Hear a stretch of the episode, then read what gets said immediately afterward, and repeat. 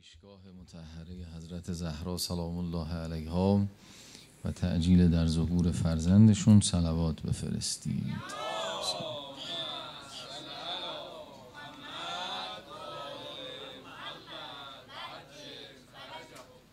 سوره زمر آیات مهمی رو همه آیات قرآن مهمه اما فراز و فرودهایی داره از قصه به قصه دیگر از نکته به نکته دیگر انتقال هایی داره که خیلی خواندنیه. یکی از مهمترین آیات امیدوار کننده قرآن اینه که ما به هر حال در عصری داریم زندگی می‌کنیم که گناه زیاده. وقتی گناه زیاده در نتیجه برای مؤمنین یه آرزه ای داره و اون ناامیدیه. خیلی وقتا مؤمنین وقتی توی فضایی قرار می‌گیرن که هی زمین می‌خورند و بلند میشن به هر حالی سیلی که داره میره اینها رو هم بی نصیب نمی‌ذاره. گاهی وقتا توی این سیله میرن میان از یه جایی می‌گیرن بیرون میان از آب. ولی خیز شدن. گل، گلولای سر و صورتشون رو گرفته زخمی شدند. بالاخره گناهه. از این طرف باز دوباره ممکنه بلغزن داخل این سیل و لجنمال بشن دوباره بیان بالا. اینها خلاصه خلاف جهت آبشنا کردن دوره ما دینداری و همون نسبت هم ارفاقات خدا زیاده به همون نسبت هم کمک های خدا زیاده به همون نسبت هم ناامیدی به درگاه خدا بسیار زشته به خاطر اینکه خدا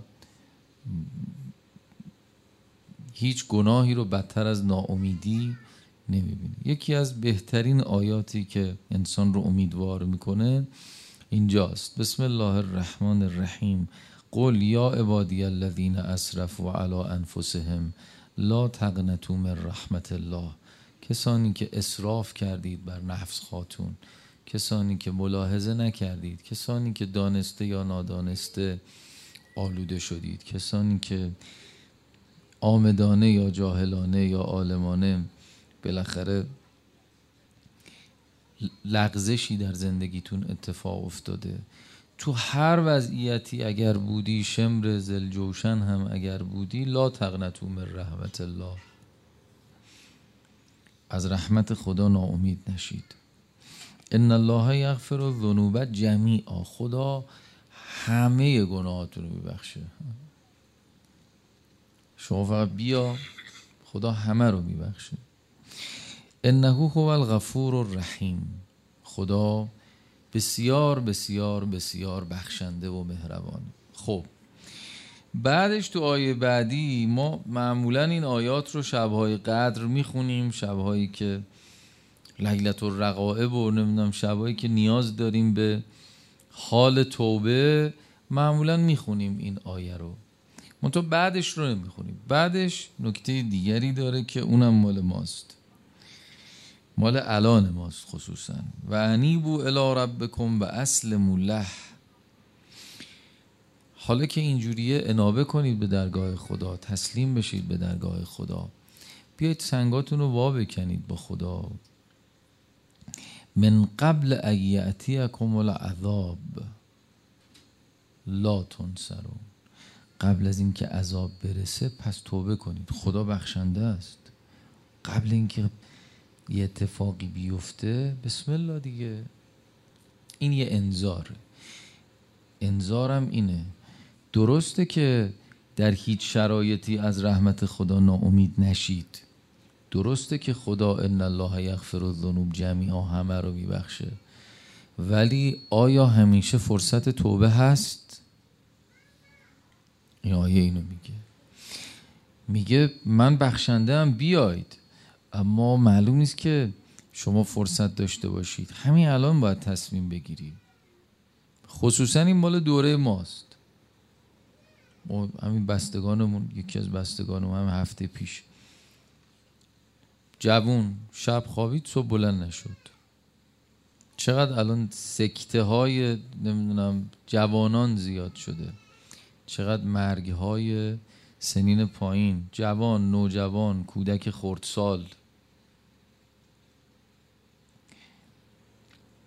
مثل قدیم نیست که همه قالب مردم یه اطمینان خاطری دارن که به یه سنی برسن حتما از دنیا برن. نه. الان دیگه اینجوری نیست. خصوصا این آیه مال دوره ماست. و انیبو الی ربکم و اسلموا له من قبل ایاتیکم العذاب. قبل از اینکه یقتون رو بگیره خدا قبل از اینکه عجل بیاد یقه شما رو بگیره خدا آغوشش بازه. ولی تا قبل از اینکه تا زمانی که فرصت هست باید بیای اگه عذاب خدا برسه و شما توبه نکرده باشید ثم لا تنصرون.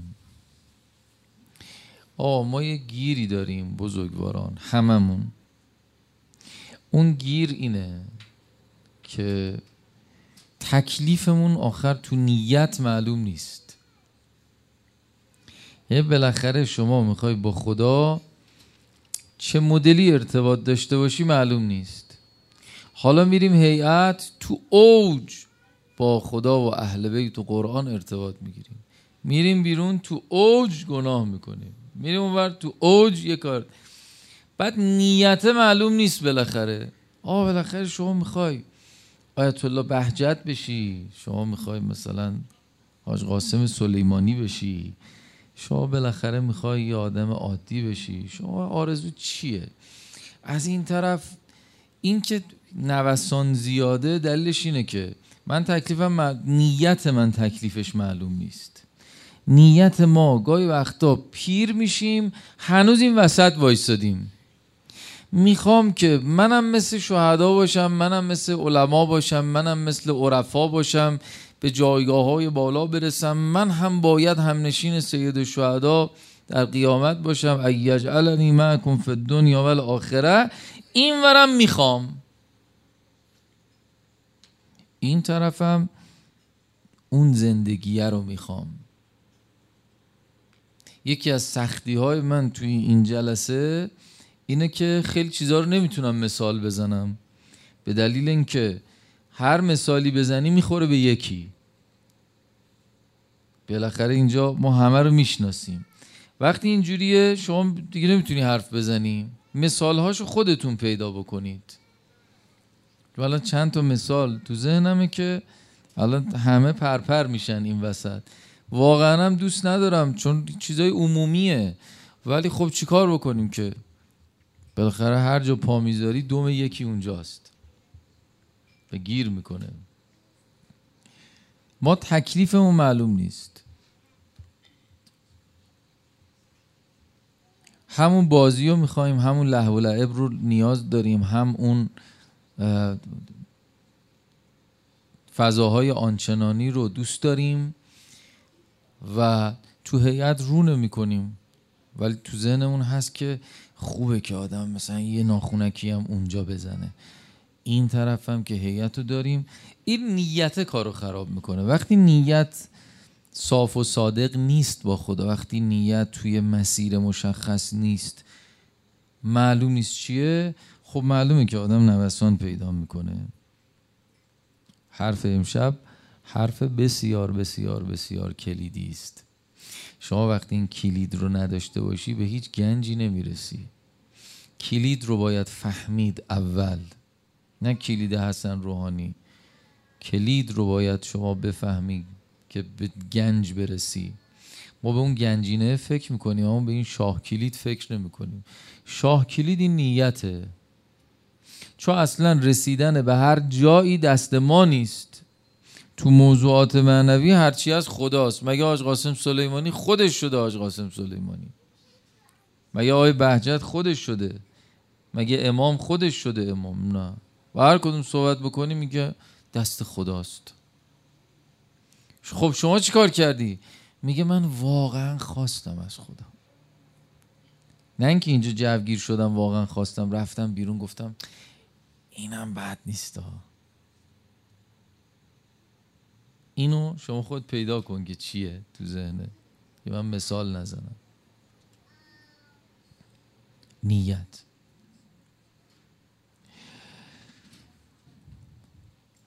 اگه اون نیت درست بشه اون وقت آدم فرصت ها رو به سادگی از دست نمیده.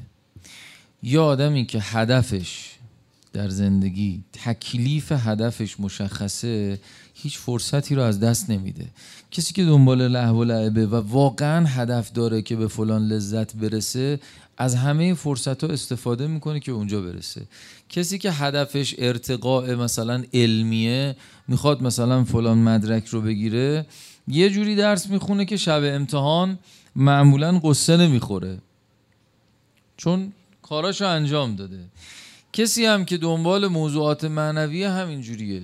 اگر نیت درست باشه هدف گذاری معنوی درست باشه هیچ فرصتی از دست نمیره. و روز قیامت همه بنده و شما هممون بلا استثناء بیشترین حسرتی که می‌خوریم به خاطر فرصت است که از دست دادیم. وقت هایی که تلف کردیم. تو هیئت هم اومدیم حواسمون نبود. بیرون بودیم. فضای گناه و فضای جامعه اذیتمون می‌کنیم کی بشه بریم هیئت؟ یه دل سیر روزه گریه کنیم. اینجا میایم فکر بیرونیم. کی تموم میشه بریم بیرون؟ هی ساعتشو نگاه می‌کنیم. یعنی همیشه شیطان شما رو میندازه توی قفلتی که از اون چیزی که الان این چیزی که الان درش هستی باید استفاده بکنی. اصلا دیگه هر چی می‌خواد بشه بشه. مگه من معلومه که تا بعد از هیئت زنده میمونم یا نمیمونم؟ پس الان این فرصت رو باید دریابم. آدمایی که بچه درس خونا اینجوری هن که به یه مدرکی می‌رسن. میگه امروز استاد درس داده من الان باید اینو مطالعه کنم. نمیگه که حالا وقت هست حالا ما بذار ببینیم بعدا چی می حالا بذار من برم منزل یه استراحت بکنم یه نهاری بخورم یه آب میوه مثلا بزنیم. بعد ریلکس کنیم. بعد فیلم بعد فوتبالمون بعد نه فلان. آخر سر دیگه ذهنمون هیچ جا نباشه بشینیم. اونجا دیگه نمیشینی درس بخونی. میفتی میخوابی. چون همه کاراتو کردی خسته شدی.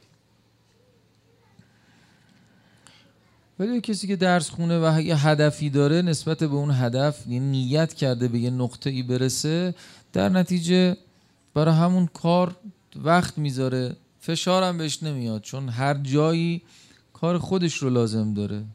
تو هیئت تو هیئت در سر کلاسه واقعا سر کلاسه. گوش میده به معلم. وقتی میاد ساعت مطالعه ساعت مطالعه است. مرحوم آیت الله خزعلی حافظ کل نهج قرآن و نهج البلاغه بود. صحیفش رو یادم نیست شک دارم. ولی قرآن نهج البلاغه رو مطمئنم. تا شما با این همه مشغله چجوری آخه اینو حفظ کردی؟ گفت من تو مسیرها طلبه بودم مثلا می‌رفتم مدرسه میومدم سر کلاس و اینها و در طول زندگیم سر کاری بودم مسجدی می‌رفتم منبری داشتم. تو مسیرها مثلا پشت چراغ قرمز گیر می‌کردیم قرآن رو برمی داشتم یه آیه میخوندم. از وقتایی مثلا قبل از درس می‌خواست تا طلبه ها جمع بشن می‌خوام شروع بکنم تدریس رو. قبلش تو دوران طلبگی استاد نشسته منتظرن همه بیان که شروع بکنن. مثلا پنج دقیقه ده دقیقه فرصت بود. تو اون پنج دقیقه ده دقیقه باز می‌کردم قرآن میخوندم. من حفظ شدم. از فرصت های مرده از کاغذ های باطله مقوا درست می‌کنن از خورده شیشه, شیشه ها شیشه درست می‌کنن. بالاخره ما از فرصت ها و از وقت های تلف شده از وقت هایی که مرده است می‌تونیم خیلی چیزا درست بکنیم. و خیلی اتفاقات خوب رو رقم بزنیم.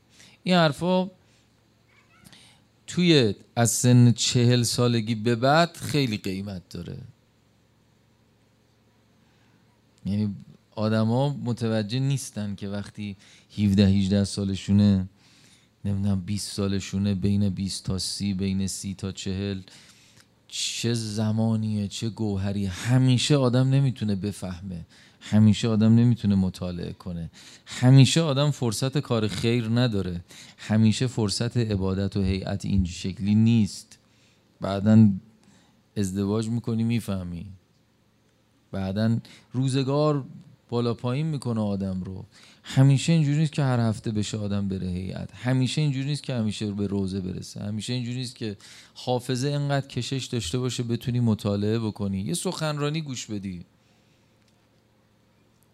آخرای عمر امام انقدر تو نماز شبش و مناجات شبش گریه می‌کرد که این پاسدارا حوله میبردن برای امام برای پاک کردن صورتش اشکاش. یه شبی میگه انقدر گریه کرد امام دیگه همه به گریه افتاده بودن پشت در اتاق این محافظین و اینها. دم سحر اومد بیرون که بره یه تجد وضو کنه برای نماز صبح. یه نگاه به ما کرد با حسرت. امامی که تا صبح اینقدر گریه کرده با حسرت نگاه کرد گفت جوونا قدر جوونیتون رو بدونید. آدم وقتی سنش میره بالا مثل جوونی نشاط عبادت نداره. معلومه که اون گریه های امام برای این بود. یا چرا من نمی‌تونم مثلا مثل دوران جوانیم عبادت بکنم؟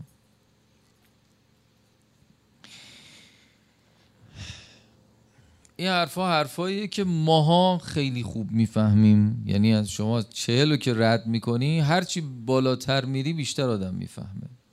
و انیبو الی ربکم و اسلمو له من قبل ایاتیکم العذاب. قبل از اینکه دیر بشه انابه و توبه بکنید.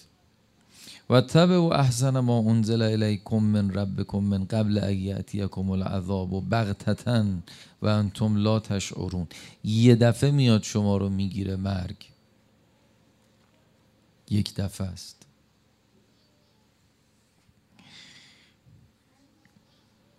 آدما روز قیامت وقتی می‌رسن به آتش دوزخ چند مدل تعبیر داره اینجا. میفرماد که بعضیا میگن که ان تقول نفس یا حسرتا علی ما فرت فی جنب الله.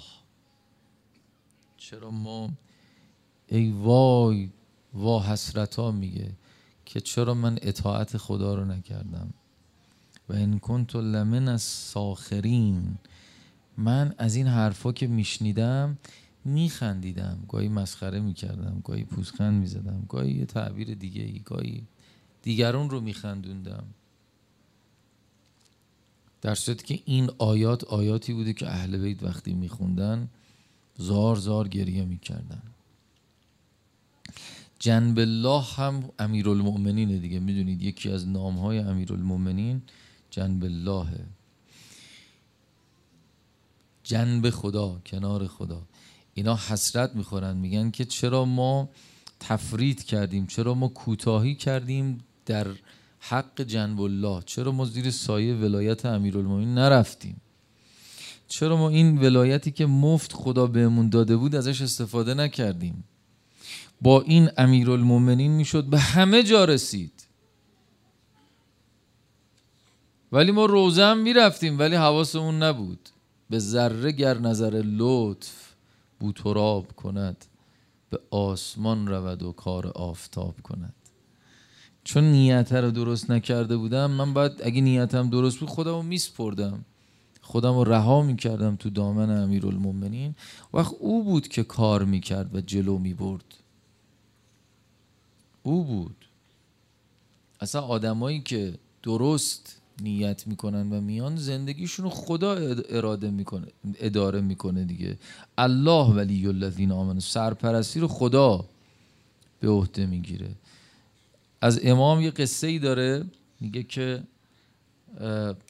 تو نجف بوده تو قوم بوده یادم نیست فکر کنم نجفه یا نه قومه. یه عده داشتن می‌رفتن سفر یه پولی داشتن. خب قدیم مثل الان نبود. بانک و نمی‌دونم جایی ببرن امانت بگذارن. یه سری پول و جواهرات و اینها داشتن. میارن خدمت حضرت امام. میگن که ما داریم میریم مثلا سفر. مثلا سفر حج یا کجا. این رو می‌خوایم امانت بذاریم خدمت شما. امام میگه که من امانت قبول نمی کنم امانت خطرناکه. اصرار میگه آقا ما خدمتش به شما اعتماد داریم. امام میگه خب اگر اینجوری قرض بدید. قرض بالاخره فرق می‌کنه. میگن باشه قرض میدن خدمت اینا میرن. چند روز بعد صابخونه میاد میگه که آقا شما کرایتون عقب افتاده. ما باید باید از اینجا بلند شید. پول نداره امام. پول رو باز می‌کنن می‌بینن که این همیانی که دادن دقیقا به اندازه پولی است که باید بدن به صابخونه بفرمایید. میدم میدم خب قرض دیگه. اینا هم که رفتن تا سفر حج ماها طول می‌کشید تا برن و برگردن. دو هفته بعد می‌بینن اینا برگشتن. خب حاج آقا روح الله ما رفتیم تو مسیر اتفاقاتی افتاد پشیمون شدیم. دیگه نمیریم سفر حج. برگشتیم. امانت ما رو بدید. که خب امانت که نبود قرض بود. میگن بله. میگه خب یه هفته به من فرصت بدید من پول شما رو بدم حاج احمد آقا میگه که هی من می‌رفتم میومدم. بعد امام درسشو داشت تدریسشو می‌کرد کاراشو انجام می‌داد. میگه که من می‌رفتم میومدم می‌گفتم که پس فردا موعده باید خونه رو تخلیه کنیم جایی هم نداریم پول هم نداریم. آقا گفت خدا کریم. وظیفمون اینه که کارمون انجام بدیم. بندگی تو بکن چیکار داری الله ولی الذین هم. یه روز مونده به این که صابخونه بیاد که پول بگیره دیگه حاج احمد آقای خمینی میگه که من خیلی استرس گرفته بودم و استراب و هرچی هم به پدر می‌گفتم اینجوریه ایشون هم میگفتش که خدا کریمه حالا یه چیزی میشه. آقا چی میشه؟ حالا یه چیزی خدا دیگه. به علما گفتن آقا شما درس تو بخون تدریس تو کار علمایی تو بکن خدا روزی تامین می‌کنه. ما هم کارمون رو می‌کنیم. اینقدر آدم راحت اینقدر تکیه به خدا این شکلی دوره ما تخیلی دیگه این حرفا. یه روز مونده دیدن که برادر امام میاد. حاج روح الله عذرخواهی و حلالمون کن و چی شده؟ میگه بابای ما یه ارسیه ای داشت مثلا یه باقی چیزی یه هم چیزی داشت. ما این رو فروختیم تقسیم کردیم. سهم شما فلان قدر می‌شد. و این رو ما نتونستی بودیم خدمت شما برسونیم. الان من اومدم خدمت شما این پول بدم. باز می‌کنن هم میان چه می‌دونم چی کیف پول هر چی که بود می‌بینن که به اندازه همون پولیه که الله ولی الذین آمنو. خدا سرپرستی رو به می‌گیره. میگه شما بندگی تو بکن. اون هدف گذاری گیره اصلیه. یعنی من باورم نمیشه که من باید به اون نقطه برسم. باورم هم نمیشه که کسی دیگری من رو باید برسونه. اگه قرار بود که من به فلان نقطه برسم که اصلا بندگی معنی نداره. بندگی یعنی که باور بکنی کسی دیگری داره اداره می‌کنه. اینا میگن ما حسرت می‌خورن که چرا در حق امیرالمومنین کوتاهی کردیم. امام زمان بود ولی من دنبالش نرفتم. حضرت زهرا بود اما من توسل نکردم. حضرت معصومه همین بغل بغل گوشمون بود اینجا. گفتن هر کی دلش برا زیارت حضرت زهرا تنگ میشه بره اونجا زیارت بکنه. اما من سالی یه بارم به زور می‌رفتم. کوتاهی کردم. بعضی یا چیز دیگه ای میگن میگن او تقول لو ان الله هدانی لکنت من المتقین. اینا خیلی پر روان میندازن گردن خدا. میگن اگه خدا می‌خواست ما هدایت می‌شدیم. این حرفی بود که شیطان زد. آدم گفت من ظلم کردم به خودم. اما شیطان گفت تو من رو اقوا کردی خدایا. اگه خدا می‌خواست نه خدا می‌خواست چیه؟ شما خودت رو دست خدا می‌دادی. خودت رو استمساک به ریسمان الهی انجام می‌دادی. بعضی ها میگن که او تقول هین تر العذاب. وقتی که عذاب رو می‌بینن میگن که لو ان لی کرتن. دیگه می‌بینن خیلی جدی شده کار. گردن خدا میندازیم و این ور و اون ور و حسرت زده خودمون رو نشون میدیم و اینا نه دارن واقعا می‌برن سمت آتیش. او تقول حین تر العذاب لو ان لی کرتن فاکون من المحسنین. میگن که ای کاش ما رو بر میگردوندن تو دنیا که می‌تونستیم از این فرصت ها استفاده بکنیم. خیلی از موضوعاتی هم که الان تو جامعه ماست این شکلیه. ببین من و شما باید آگاه باشیم. هم برای اینکه خودمون گمراه نشیم موضوعات اجتماعی سیاسی هرچی که هست. هم برای اینکه بالاخره ولی خدا دستور داده تبیین بکنیم باید بلد باشیم که بتونیم یه جای جوابم بدیم. درست؟ بلکه اگه سوالم نکردن ولی سرجم همش رو حواستون باشه. شیطان یه عالمی میگفتش که یه روزی ابلیس ممثل شد جلوی من و گفت مسئلتون یه سوال پرسید و منم گفتم که برو ابلیس من با تو کاری ندارم. فهم گفت بابا سوال دارم جواب منو بده. جواب دادم. بعد گفت اگر اینجوریه می‌خوام باید مباحثه علمی بکنم. گفتم خب این خوبه. مباحثه علمی کردیم با هم. یک ساعت مباحثه علمی کردیم من ابلیس رو شکست دادم. و خوشحال بودم که هرچی گفت تونستم چون ابلیس خیلی عالمه. جوابش رو دادم. آخر زدم خندید. گفتم که شکستت دادم در مباحثه. گفت مثلا هدفم این نبود که با تو مباحثه کنم. هدفم این بود که یک ساعت وقت تو بگیرم.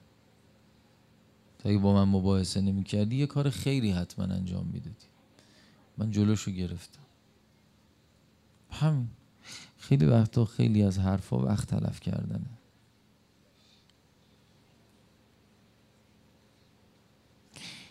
خیلی وقتا خیلی از موضوعات انقدر روشنه که اگر من و تو هم دنبال آیه و دلیل باشیم براش یعنی که بعد از این همه سال تو هیئت رفتن و اومدن ول معتلیم.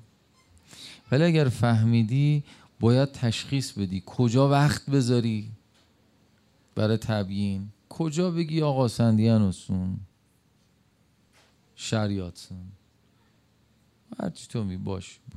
یه جایی باید کلا آدمایی که اینجوری زندگی می‌کنند توی هر فرصتی می‌دونند که باید چی کار بکنن آخر عمرشون هم خوب از دنیا میرن. خوب از دنیا میرن. مرحوم آیت الله خانساری رحمت الله علیه. ایشون تو بستر بیماری بود. ایشون خب همون شخصیتیه که می‌خواستن عمل معده انجام بدن. ایشون میگفتش که من مجتهدم مرجع تقلیدم منو نباید بیهوش بکنید. چون زمانی که من بیهوش میشم فتوای ایشون این بود که مقلدین من دیگه نمی‌تونن از من تقلید بکنن. گفتن که خب این عمل باید انجام بشه دیگه. ما باید این شکم رو پاره بکنیم و بدوزیم. ایشون گفته بود که بیهوش نکنید همینجوری انجام. گفتم آقا نمیشه که این درد داره. گفته بود نه اشکال نداره. اصرار انکار گفته بود آقا اشکال نه شما چی کار دارید؟ فقط هر وقت خواستین شروع کنید به من بگید. ایشون رو تخت خوابیده بود. اینا آماده با چاقو تیغ جراحی گفته بودن الان می‌خوایم شروع کنیم. ایشون شروع کرده بود بسم الله الرحمن الرحیم یاسین و القرآن الحکیم. شروع کرده بود سوره یاسین خوندن. اینا عملشون رو انجام دادن و دردی این آیه خانساری. آقای خانساری که وقتی سالی شده بود تو قوم نماز بارانی که خونده بود نزدیک به سیل باران آمد. این آقای خانساری که دو تا 90 سال غیر از 90 سال عمر کرده بود تو وصیت نامش نوشته بود که من گفتم شاید خداوند نمازهای من رو اینجوری قبول نکنه. یه دور تمام نمازهای عمرم رو قضا کردم. یه 90 سال. بعد گفتم نماز اولین چیزیه که محاسبه میشه اگر که به مشکل بخوره. بقیه چیزا به مشکل. یه دور دیگه هم 90 سه تا 90 سال ایشون نماز خونده بود برای خودش. بعدم تو وصیت نامش نوشته چیزی از دنیا ندارم. مثلا فلان نمی‌دونم قالیچه و فلان کتاب و این چیزا رو دارم. اینا رو بفروشید برام اجیر بگیرید برای نماز و روزه های مجددا بخونن احتیاطا. این آدم داشت از دنیا می‌رفت.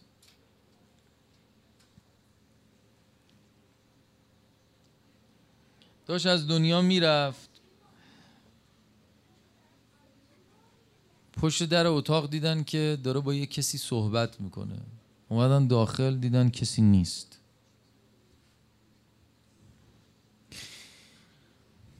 با کی صحبت می‌کردیم؟ خیلی راحت گفت ملک الموت. با اسرائیل. ها اسرائیل اسمش میاد ما تنمون میلرزه. با ملک الموت داشتم صحبت می‌کردم. خب چی گفت به شما؟ بهش گفتم که الان برای چی اومدی؟ اومدی برای قبض روح. میگه ایشون هم گفتش که نه. خیر. من الان اومدم برای عیادت شما. عمر شما هفته آینده تموم میشه. من یه هفته دیگه خدمت می‌رسم برای قبض روح. اما الان اومدم فقط برای اینکه شما مؤمنی در بستر بیماری هستی اومدم از شما عیادت کنم.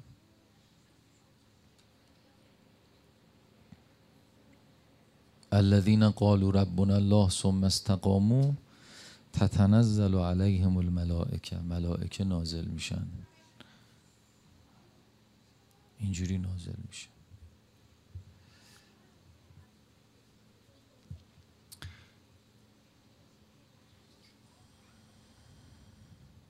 مرحوم آیت الله میلانی رحمت الله علیه.